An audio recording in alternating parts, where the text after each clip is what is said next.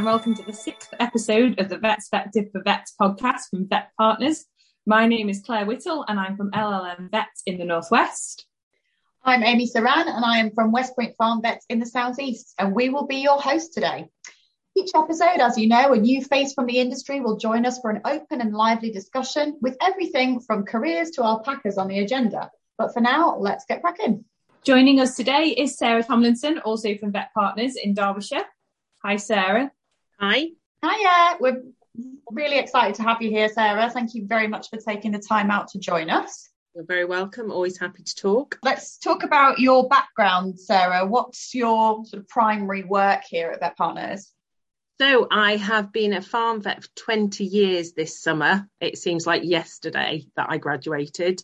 I worked in mixed practice for six years, which I really loved. I flirted with the idea of doing a surgical certificate, but then got the dream job offer to go and work for a farm only practice locally and been doing farm work ever since. Joined West Point 11 years ago. So, um, been working in Derbyshire the whole of my career.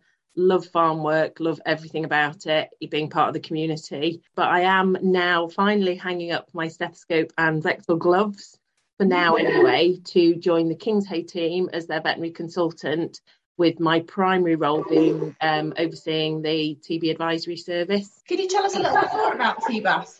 I can. So this was um, TB advisory service was started four years ago now. It was a lump of um, RDPE funded money that was tendered for to deliver biosecurity TB advice. So we took that as sort of going on to farm really, free visits for farmers to talk about TB as if it was an infectious disease, because it is. You know, it should be no different to Johne's, BVD. And I think, and I hold my hands up as well, I don't think as vets we've done that over the years.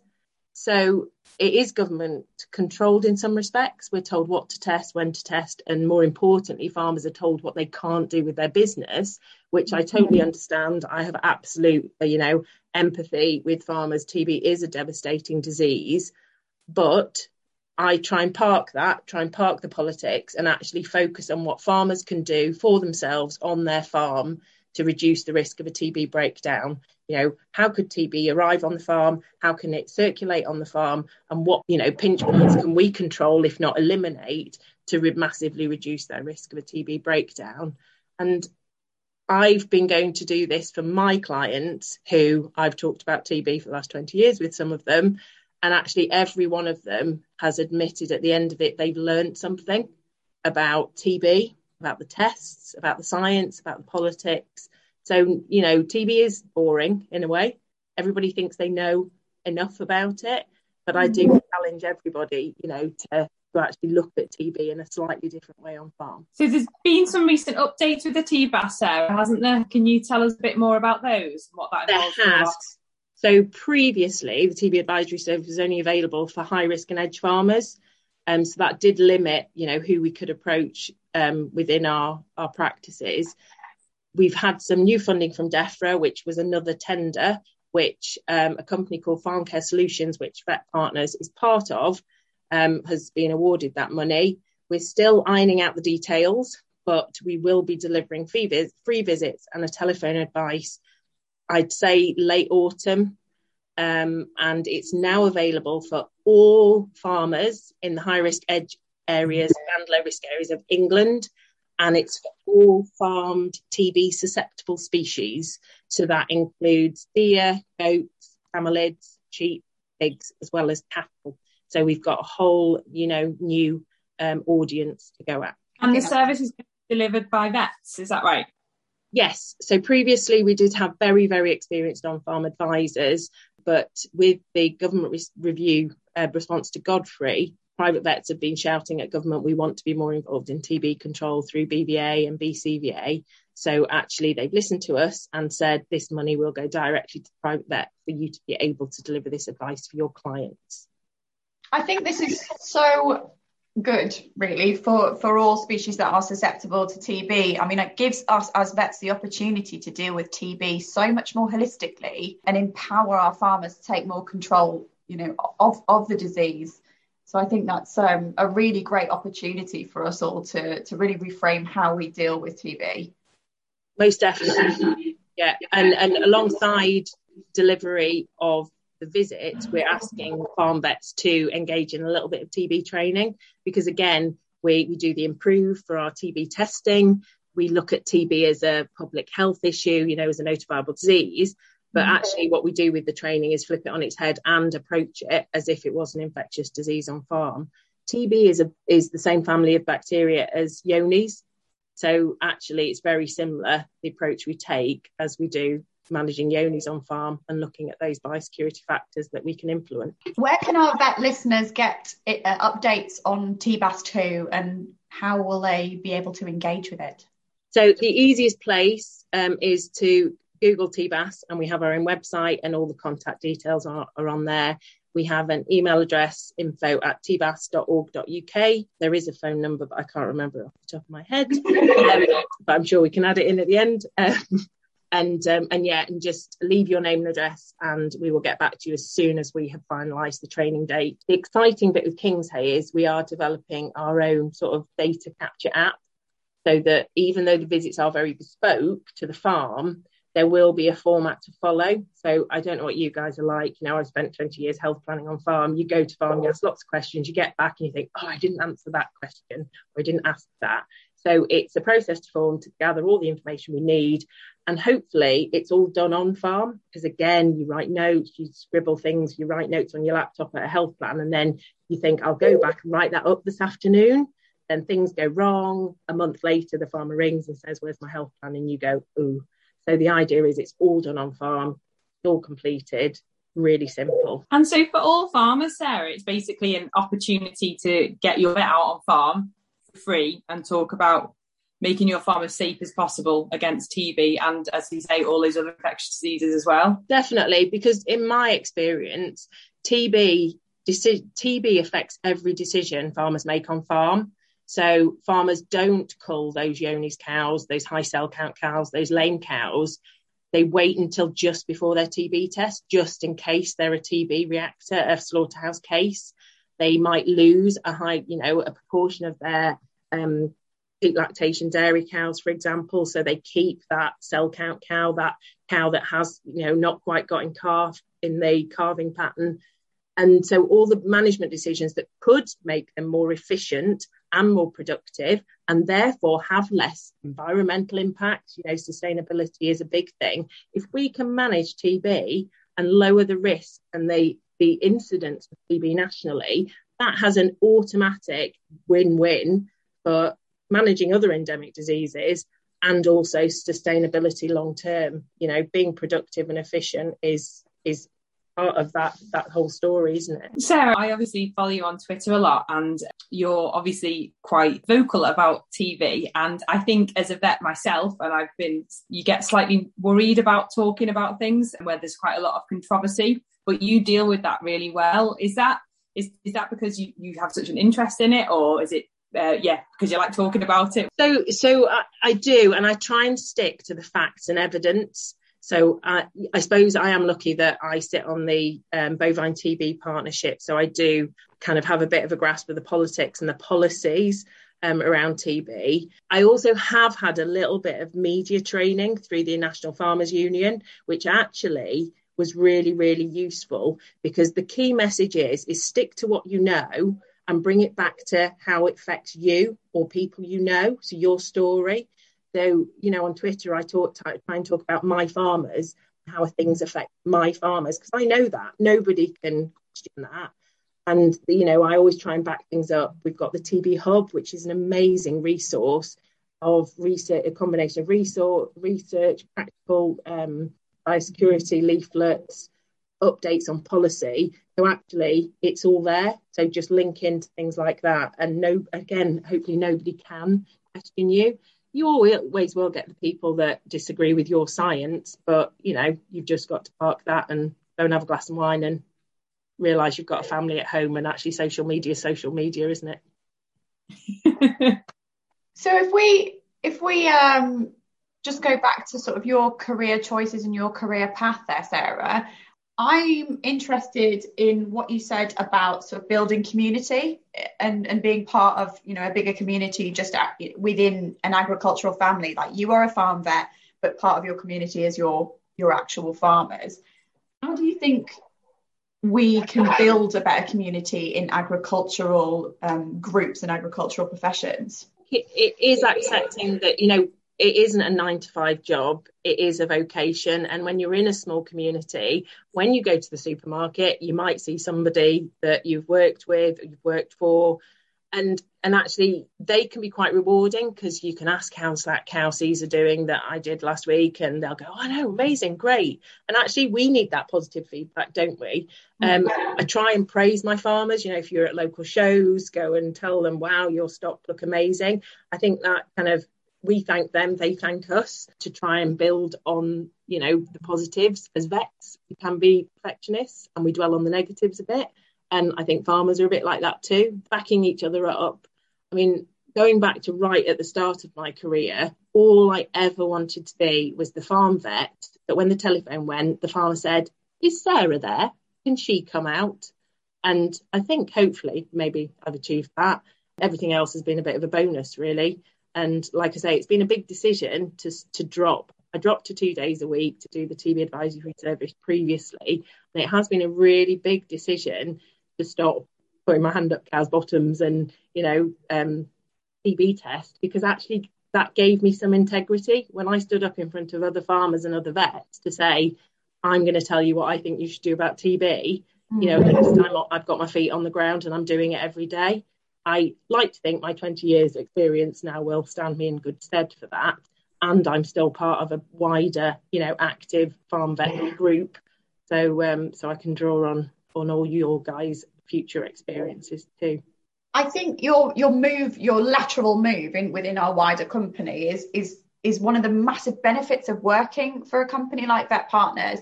Um, and I know you said, you know, it's a big decision, perhaps like wrestling with leaving clinical practice. Do you think our identities as farm vets are very much tied up in the clinical aspects of it? Most definitely. I mean, I have been doing farmer presentations and vet presentations on TB for a long time now, and I've worked with some really great social scientists. And they always laugh at me when, because my first slide is always a picture of me doing lambings, calvings being on farm, and saying, I am a proper farm vet. And he said, What do you mean by a proper farm vet? Do you not think this is being a proper farm vet? And I think we do have to get out of the mindset ourselves that just because we aren't putting our hand up cow's bottoms every day and stinking of cow poo by the time we come home, that we're not a proper farm vet. Um, you know, anything to me that feeds into farmers um, gaining more knowledge, um, being more productive, more efficient, all that sort of stuff to me is being a, a good farm. You are yes. a full vet and you are also a mum, which is great. Um, and often we hear about um, difficulties, or certainly historically, about um, practices or vets having problems trying to get back into work after they've had kids, um, people expecting or having quite high expectations of people. What have you found to be the case while while you're working? So I have been really lucky, and I had my first child when I was in mixed practice, and I basically asked for flexible working. So I did every Friday night, every Saturday morning. So that gave um, the second on call vet a Friday night and Saturday morning off. So I looked at it as if, um, you know, what can I do to help the team? Um, when I then went into full time veterinary, uh, farm vetting, actually, it was much easier. I think females have this impression that that that small animal practice, maybe equine practice, is more suitable to having a family. I would totally disagree in that farm vetting is nine to five, Monday to Friday, and then farmers call you out of hours, which they don't like doing generally because it costs them money. So it's it, it's much easier to plan your day. So for a long time, I worked two days a week. They were the days that my routines were.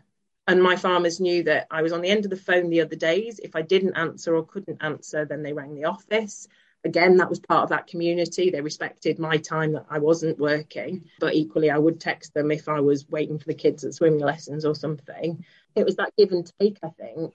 Um, being pregnant, we don't really do anything on farm where a cattle cow that could be dangerous isn't restrained very well.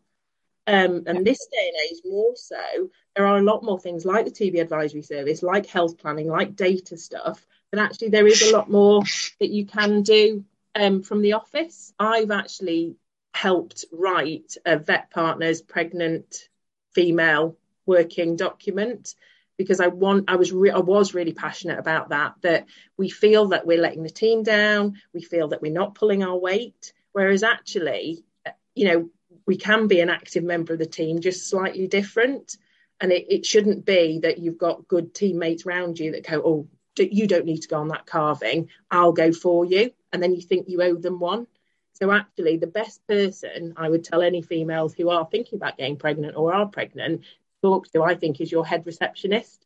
They're probably female, probably already had family, and actually they know the diary. They can surreptitiously sort of move you around a little bit. They often know where the good toilets are on farm, where you get a good a, a break and a cup of tea on a TB test. They're the ones I think to take, you know, when you're in those early stages of pregnancy, you don't want to tell maybe a lot of people to just have a quiet word with them the rule that if a farmer, if you can't do your full job, that you can be suspended on full pay. Well, what does that word suspended sound? It sounds like you've done something wrong. So again, it's just changing the language in these documents for the females that are pregnant to read. And actually, maybe in my second and third pregnancy, that wouldn't have been a bad thing. But in my first pregnancy, I was quite a new grad vet. All my friends were my work colleagues. So to be sent home into an isolated kind of um, situation away from my friends, actually, that wouldn't have been a good thing to do. So it's, and, it, and again, I found this really hard to do, but telling people what you want, you know, be willing to compromise, definitely. But actually, if you don't tell other people what you want and how you would like your day to look, same with returning to work when you've got young children. That time with those young children is so finite it'll finish. You know, so what if you take five, six, seven years out of your career where you're part time or you don't work? You know, I'm 20 years in. I hope to God I've got another 20 years still in me. The 10 years I work part time, it'll be a, such a small fraction of my career that, uh, but actually, all of a sudden, your children are grown up. I've got a 15 year old that's six foot one, you know, that now can't, um, I can't catch him when he runs away. that I, you know, I do regret in a way the way I managed, you know, how I was when I, he was he was little. I felt I needed to, had to go back to work full time because I was a vet, and if I didn't, I would be thought less of. So that's kind of my my message out there is is you know think about what you want and ask for it, but you know obviously be willing to compromise, but don't for God's sake put your career you know ahead of those small children because it is finite and I have been very lucky as well in that, you know, our diary is flexible. When I was working as a farm vet, if I had a routine and it was sports day, you know, again, it comes back to being that part of that farming community. I could ring the farmer and say, Do you mind if I come an hour earlier? Only it's sports day at two o'clock.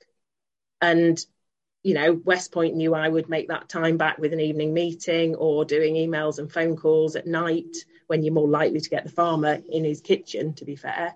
So it's yeah, it and I, I, can't yeah I can't reiterate enough how lucky I have been because I have had bosses that n- trust me enough to allow me to take that time out in the day to do parents' evening sports days, things like that. Do you think that all of us need to just stop feeling really guilty all of the time?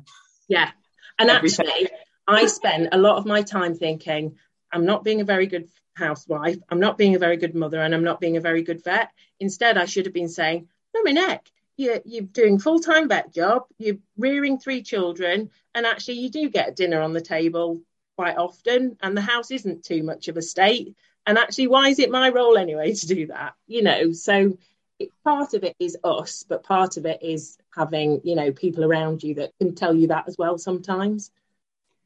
I think it's really heartening what you're saying about how flexible farming is, d- despite it not appearing that way on on the surface. Because I know I certainly w- would have thought that you know part-time working and flexi time and flexible shifts was more applicable to Smalley's work. But after after we we did do that reshuffle on the documents surrounding pregnant people and and you know showing that that we have it in us to be flexible, particularly through COVID as well. Mm-hmm. I think I do think like farm vetting is is is becoming a lot more progressive and its attitudes to work and um, you know what colleagues need. But the key thing like that that you said was you've got to tell people what you what you want and what you need. Yeah. And I think that's so key for retention of farm vets and and maintenance of farm vet well-being. That not enough of us really sit and take stock and say, I, I want this, I don't want this. Here is a way around this problem. Um, and, and communicate with one another for fear of, of being seen to be lazy or, or slacking or, or, or whatever. Experienced farm vet are like hens.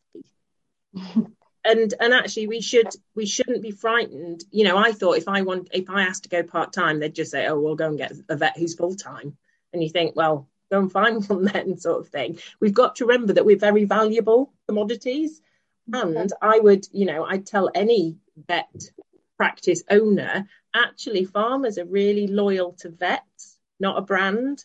So if you look after your individual vets you know you will have a successful practice.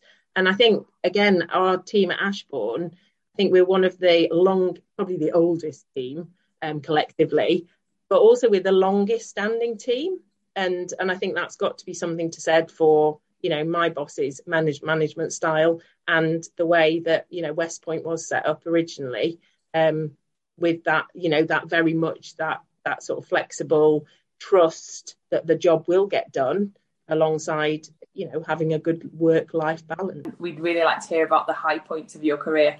Anything really exciting? Well, i might get quite emotional. Um, so my high point has to be being um, the cream awards dairy dairy vet of the year because yeah, i am going to get emotional because that was the industry saying we think you're doing a great job um, i am by no means dairy vet of the year and I should think some of my colleagues had, had sort of laugh at a little bit at that but it was hopefully for the work that I was doing around TB and raising industry awareness and looking at TB in a different way. Um, but that was massive. Um, career lows, I guess, part of it, it was around having a family and working part time, and in my head feeling that I was, you know, my veterinary career was slipping away. I saw younger, often male vets coming into the the company and being, you know, selected for management boards. And I wasn't even sort of invited to apply or um, given more more um, more management roles, I guess. Um, so that was yeah, I felt that that actually yeah that I was just ever going to all I was ever going to be was a farm vet, and I knew I wanted to do more than that. But that is how I got involved in TB though. I started going to local NFU meetings again part of that community thing, mainly because someone picked me up. I could have a glass of wine and it was in a pub every month. So it got me away from the kind of the farm and the young family. Um, I realised then that TB, you know, as vets, we go, oh dear me, you failed your TB test, and we go home. Whereas TB lived with farmers all the time. They were either waiting for a test, had just passed a test, so they were really joyful, or they knew someone, or they'd gone down with reactors. I realised there were a lot of myths out there about TB. No one really understood the testing or the policies. And it was one of my farmers in that NFU group that recommended or said you'd be great at this role, this TB eradication advisory group. So I, you know, put all my imposter syndrome away, applied for it, got some great references off farmers and, and colleagues and and got a position. So that was actually me working part time allowed me to, to sort of do stuff out of work. And that was because I had children. But actually, you know, if you want to go and run a marathon or you want to do further education or you want to, I know, you're caring for a, a grandparent, whatever it is you do, part-time work allows you to do that. And and so if it hadn't been for having a young family and maybe feeling quite negative about my career, I probably wouldn't be doing what I'm doing now. So I'm an optimist as well and like to find positive things out of everything. So and I like to think, and I don't know if you do that, that's changing a bit that idea about that part time vet, um, maybe not contributing as much to the team, but actually they might be doing some other great things in other areas of their lives. Um, and as you say, yeah. when they're like hen's teeth, you you you probably best having one for two or three days a week rather than not at all. most definitely, definitely. And, and I mean, again, through the TB work I've done, I'm now a board. I was asked to become a board member for the RABDF. Um, I'm a board member of the National Beef Association. So that has now come back to all impact on the role I'm now going to have with Kingshay. So even though at the time being just a just a farm vet, you know what I mean, on farm doing, you know, very bespoke things for individuals, I actually it's it's fed sort of mushroomed into this massive big picture stuff. Thank you, Sarah, again for joining us. It has been absolutely fantastic talking to you about TB in, in particular, and for me, treating a bit like any other infectious disease. And personally, I want to thank you because I think you are an incredible role model for farm vets across the UK. And I'm sure that I speak on behalf of all of your farmers when I say thank you for being a voice for them, because um, I know a lot of people aren't. So before we finish, um, would like to ask you a couple of questions. Uh, and the first one would be what one piece of advice would you give to someone starting out in the industry? At that point in your career, you will never ever know as much as you know as you do then and have confidence in yourself. Yes, you might have to learn a few practical skills, but that knowledge in your brain only starts to decline. so be you. the brain sieve. Um, so, what do you do to unwind after a stressful day? Oh, now you see, you gave me this question, and I didn't really know because being part of the farming community is my life. You know, I go to NFU meetings, I talk to my farmers, I go to markets, I go to farm sales. But I guess the biggest thing is my children. You know, um, traveling around the country now, doing synchronized swimming, rugby, all those sort of things. And again, actually, that gives me my hour in the car reading a book, um, drinking my hot chocolate out of a flask. So I guess my kids are what help me relax and unwind.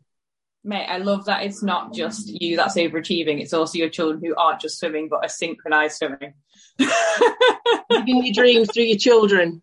Yeah. Did you want um, to be a synchronized swimmer? I loved it. I mean, I can barely front crawl, so. I know. If I, yeah, no, swimming was my thing as a kid. Yeah. Amazing. I love it. and finally, Sarah, if you weren't working in agriculture, what would you be doing? And I feel like I might know the answer to this question. I don't know. I'd have become a AI technician. I'd have become a foot trimmer. I'd have done something. I did I, as a kid. I always wanted to be a hairdresser, but I the fear of cutting someone's hair and making a mess of it made me become a vet instead. I love how the fear of cutting someone's hair wrong outweighs the fear of like cutting into a cow. That's what my hairdresser says every time I go and have my hair cut. See, I was going to say to you, if you weren't working in agriculture, what would you be doing? And I thought you would say working in agriculture. I, I, my vote was on synchronized swimmer, so I was way off base. That is it for today's episode, but we'll be back soon. For now, please don't forget to like and subscribe to the Vetspective for Vets podcast and tune into our sister podcast, Vetspective for Farmers. And we will make sure to put in the show notes uh, the TBAS website so you can go there and get all the information about the upcoming TBAS 2 project. Thank you very much for listening.